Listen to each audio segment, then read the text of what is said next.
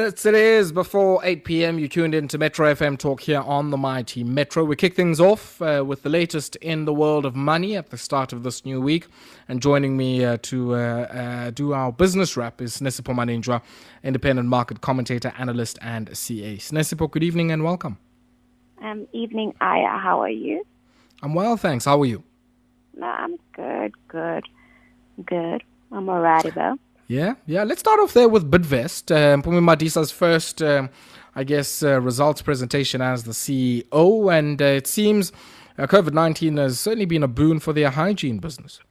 Of course, everyone has to sanitize, darling, sanitize. Yeah, so um, they, uh, I think, remember, Bidvest looks slightly different post the um, unbundling uh, of Bidcorp and their mm. um, their their their idea to grow into a more of a industrial player. And yeah, they they've been they've been doing they've been doing they've been doing the things they've been doing the things. I think for them for them the fact that their cash generation abilities or it's always been a good thing. The only mm. thing um challenging is you know the the the automotive uh, division. But other than that, yeah, they grew quite nicely. They grew even in a pandemic. I think it literally talks about the, um, the strength of their business. And remember, the reason why they've benefited it, uh, specifically from the hygiene, they already had everything set up. It's sort of mm. like preparation meets opportunity. So they were always going to be by far the biggest uh, benefactors Sure, sure. We also know they're, they're, they're an auto player as well, and uh, with, I guess, yeah. a very dominant play in the used car market. Um, how did that particular business fare? Um, so they, they, they, they obviously the automotive um, industry has been um, their division though as a, as a cluster fell revenue fell by seven percent, which is not bad, but also not good at the same time. But what was very interesting is that their trading profit uh, increased. So it meant that um, they they were still value. They created quite a bit of value, even in declining sales. So for me, that speaks to a very, very, very strong uh, management team, specifically in the motor. Um, in the in, in the motor business, and yeah, they they seem to have just been poised for it. And Bidvest has always been a lean shop. It's, it's I think I think they literally the age old conglomerate. They just run businesses well. They just they just know how to do it. Yeah. Yeah. Just, Let, yeah. Let's yeah. talk, Stacey, also um, just briefly, I guess, about the uh, showing out in the United Kingdom and Ireland. I mean, uh, I think COVID 19 was certainly a, a, massive opportunity for them to consolidate their market position in the United Kingdom at a time when many of their subsidiaries there uh, were getting business left, right, and center to, I guess, deep clean anything you can think about. Yeah, so then yeah, the, the, yeah. So that's the thing. Um, um, they're one of the few. Keep said with me, the few SA companies that do relatively okay in other jurisdictions. And like I said, they were poised. They already had everything in place to take advantage of the sanitizer life, deep cleaning life. So, and to, just to understand is that their services business is now is literally now the single biggest generator in there in in in the in the company, and yeah, they they just yeah they they they're one of those they just understand the fundamentals quite well. I think there's nothing sexy or innovative about what the the best business lines are, if we have to be honest. There's nothing wow, but they just understand how to run businesses they always do. They're a consistent dividend payer, just from an investor mm. perspective. They generate cash. They print money, actually. Hmm. Like, like, yeah, I mean, I guess you find them everywhere. I mean, you, like you can't run away from them. You, know I mean? if you go to an airport, anything from a lounge to your sanitizer dispenser in the loo, right through to like your you know, your car hire, every and anything you can think of. Uh, I guess in the facilities management and services space is, is a space that uh, they not only just play in but dominate. But l- let's shift our attention away slightly from Bidvest. Um, Uh, and take a look at Sea Harvest. Now, they put out uh, some numbers today, and uh, I guess strong showing for the uh, fishing vertical. Uh, but um, I guess COVID hitting their operating margins there on the back of some supply chain uh, constraints. Yeah, so so they did well on the revenue side, mainly because we're home and we're all cooking. So just from a purchasing perspective. But remember, their profitability was hit, uh, number one, due to supply side constraints uh, due, as a result of the national lockdown. And also another reason is um, the in, increased uh, costs associated with complying with the regulations. So remember, they don't just, uh, besides the, the, the costs within their own manufacturing division, uh, even remember they did the, um, the cheese purchasing. There's also the delivery. Everything has to be sanitized. They've actually increased their cost base and also mm. the of. I think people forget that supplies are actually quite difficult to come into South Africa. Not everything's made here, so that took a bit of a beating. That took a significant amount of beating, and yeah, so yeah, it, it's one of those things where you had a situation where your revenue went up by 10%, but it is not following through in the uh, profitability, as well as the fact that um, they also got caught in some um, foreign exchange losses, as well as some fuel mm. hedges, fuel hedges sure, because sure. again, the size of the company, you you you have to hedge, but sometimes you get caught on the wrong side. Yeah, and, and we know, I guess, what the fuel price uh, or the price of Brent crude oil has been doing. Um, and uh, certainly, if you if you, I guess, uh, were hedging in the opposite direction, you probably would have taken a, a lot of the hits there. I mean, with where it ended up being. You know? Yeah. So, and also, um, you, I don't think anyone anticipated COVID. mm.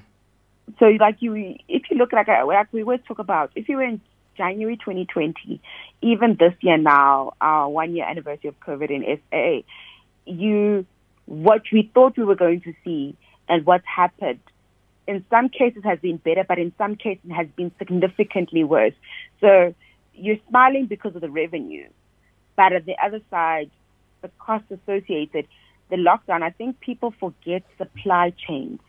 And mm. we live with globalization and the globalization of supply chain. So when you have national lockdowns, not only in our country, but in the country that you're procuring from, sure, it does sure. cause a bit of a delay and it does cause a bit of um, um, um, uncertainty and just increases where you are.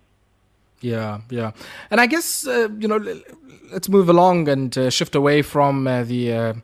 Uh, uh, uh, the fishing sector, and I guess all of the stuff that is fished out of the sea and ends up on our tables, and shift to the SABC, now the public broadcaster, saying that they're proposing a household levy here to replace TV licenses uh, as a way to, I guess, uh, finance uh, the public mandate that the national broadcaster has. What, what do you make of this one? Oh well, um, a lot of people actually don't pay their TV license, and I think that's sort of the the main issue. And the business model of the SABC means that they require the revenue generation ability. They really require the revenue generation.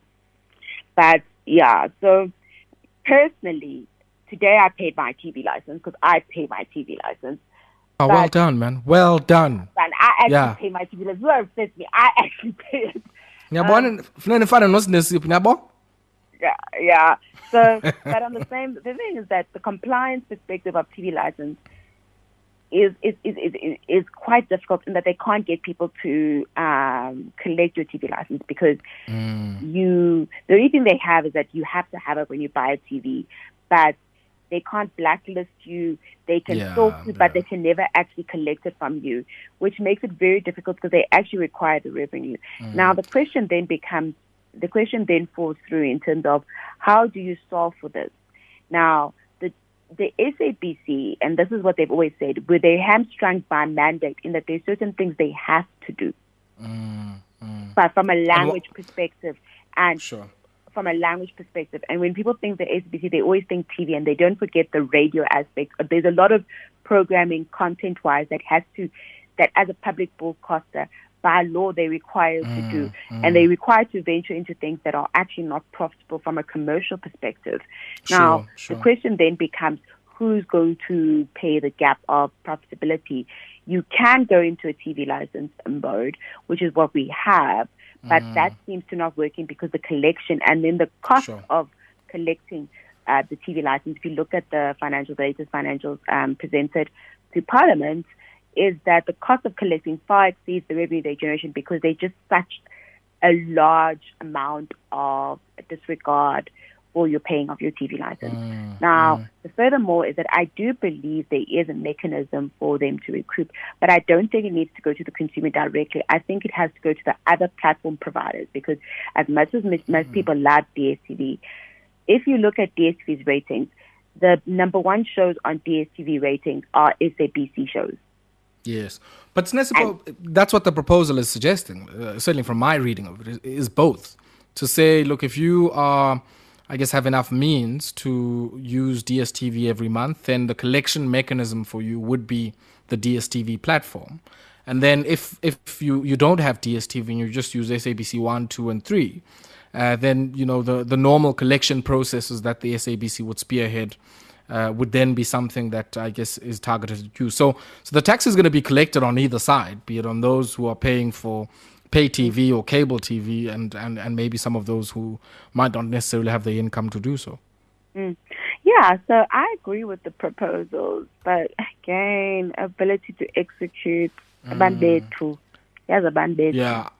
I, mean, I, I, I, also agree with it, because I think the, the old targeting mechanism uh, wasn't really, really helpful. I mean, you were only assuming that the people who have gone, who go on a counter, batenga, TV, are the only people who actually consume your product. And I think, in a, in a sense, here, what everybody's saying is that if you are living in South Africa in any household, uh, there's a very high likelihood that any broadcast transmission or, or broadcast that you interact with, it, nine times out of ten, is going to be from the public broadcast. And on the basis of that, I guess uh, there has to be some. Um, cross subsidy and uh, solidarity in how we fund that public mandate.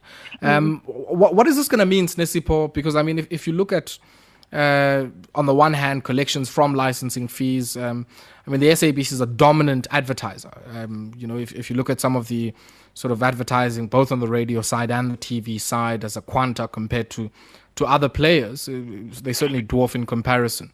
Um, do, you think, I guess, that something could be done potentially there uh, in shifting uh, in line with, I guess, where advertiser preferences are?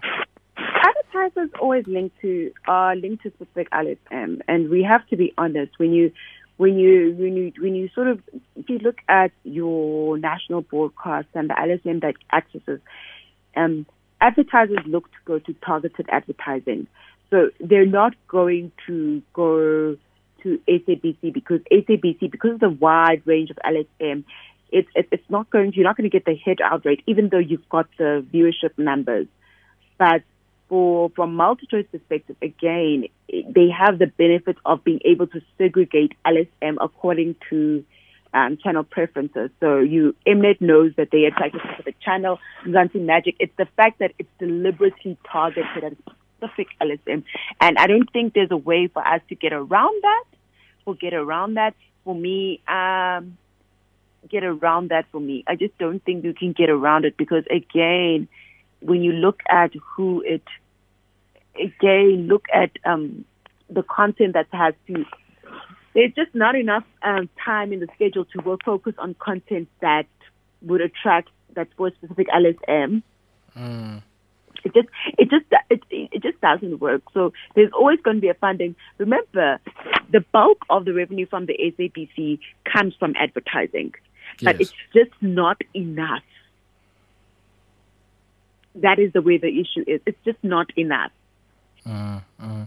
So, so, about, let, that, that I mean, funding gap, unfortunately, yeah? the funding gap is always you need to you need to bridge it with something consistent because sure, sure. Um, the likes of MultiChoice survive through subscriptions and advertising. You've got to give, mm, and that's exactly. the model.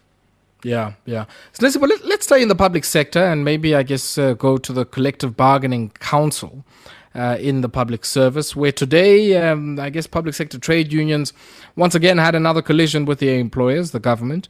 Uh, we know uh, what's come out of the courts um, in terms of the 2018 2021 agreement. And it seems now uh, 4% plus CPI put on the table and a few other uh, demands. W- what do you make of these? Um, so guys, CPI hovering at just under 4%. So they're asking for an 8% increase. It is not a double digit increase. Uh, if you look at the cost of living, it has increased far above that. Just let's start with the principal aspect.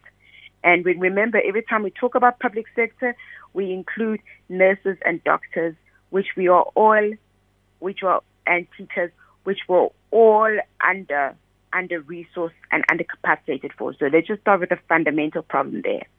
Functional.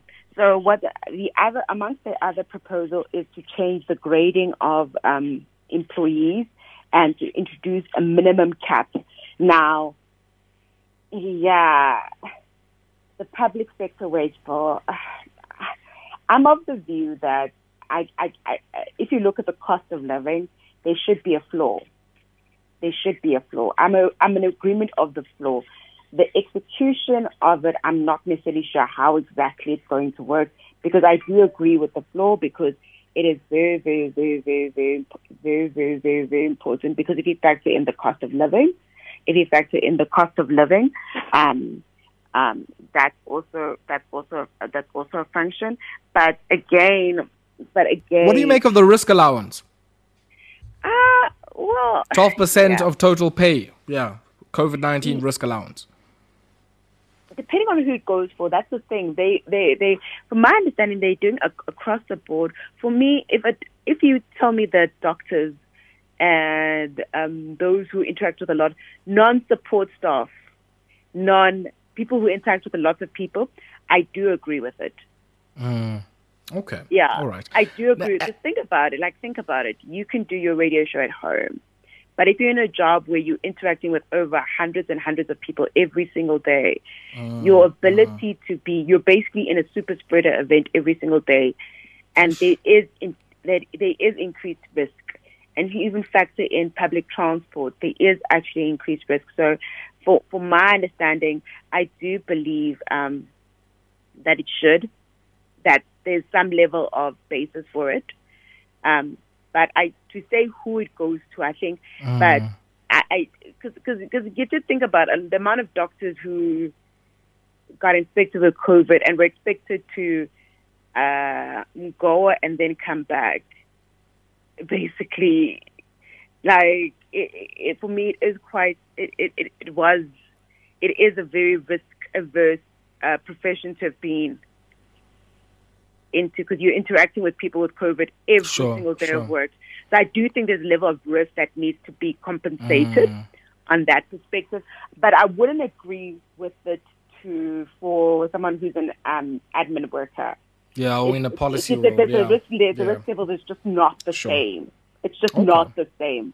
Snesibo, let's do this. We'll have to pause there, unfortunately, and uh, but it's certainly a conversation we're going to pick up in the next few minutes or so because we're going to be speaking to one of the uh, labor representatives at the uh, uh public sector coordinating bargaining council, Mokoena Maluleke, and we'll continue on this particular one because uh, I think uh, Snesipo certainly is in agreement with many of the public sector unions and how they've uh, put down their demands. But uh, many people on uh, the streets of Twitter certainly not. And uh, we'll certainly take a look at some of the tweets that have come through on this particular matter after this. Nesipo, thank you very much for your time.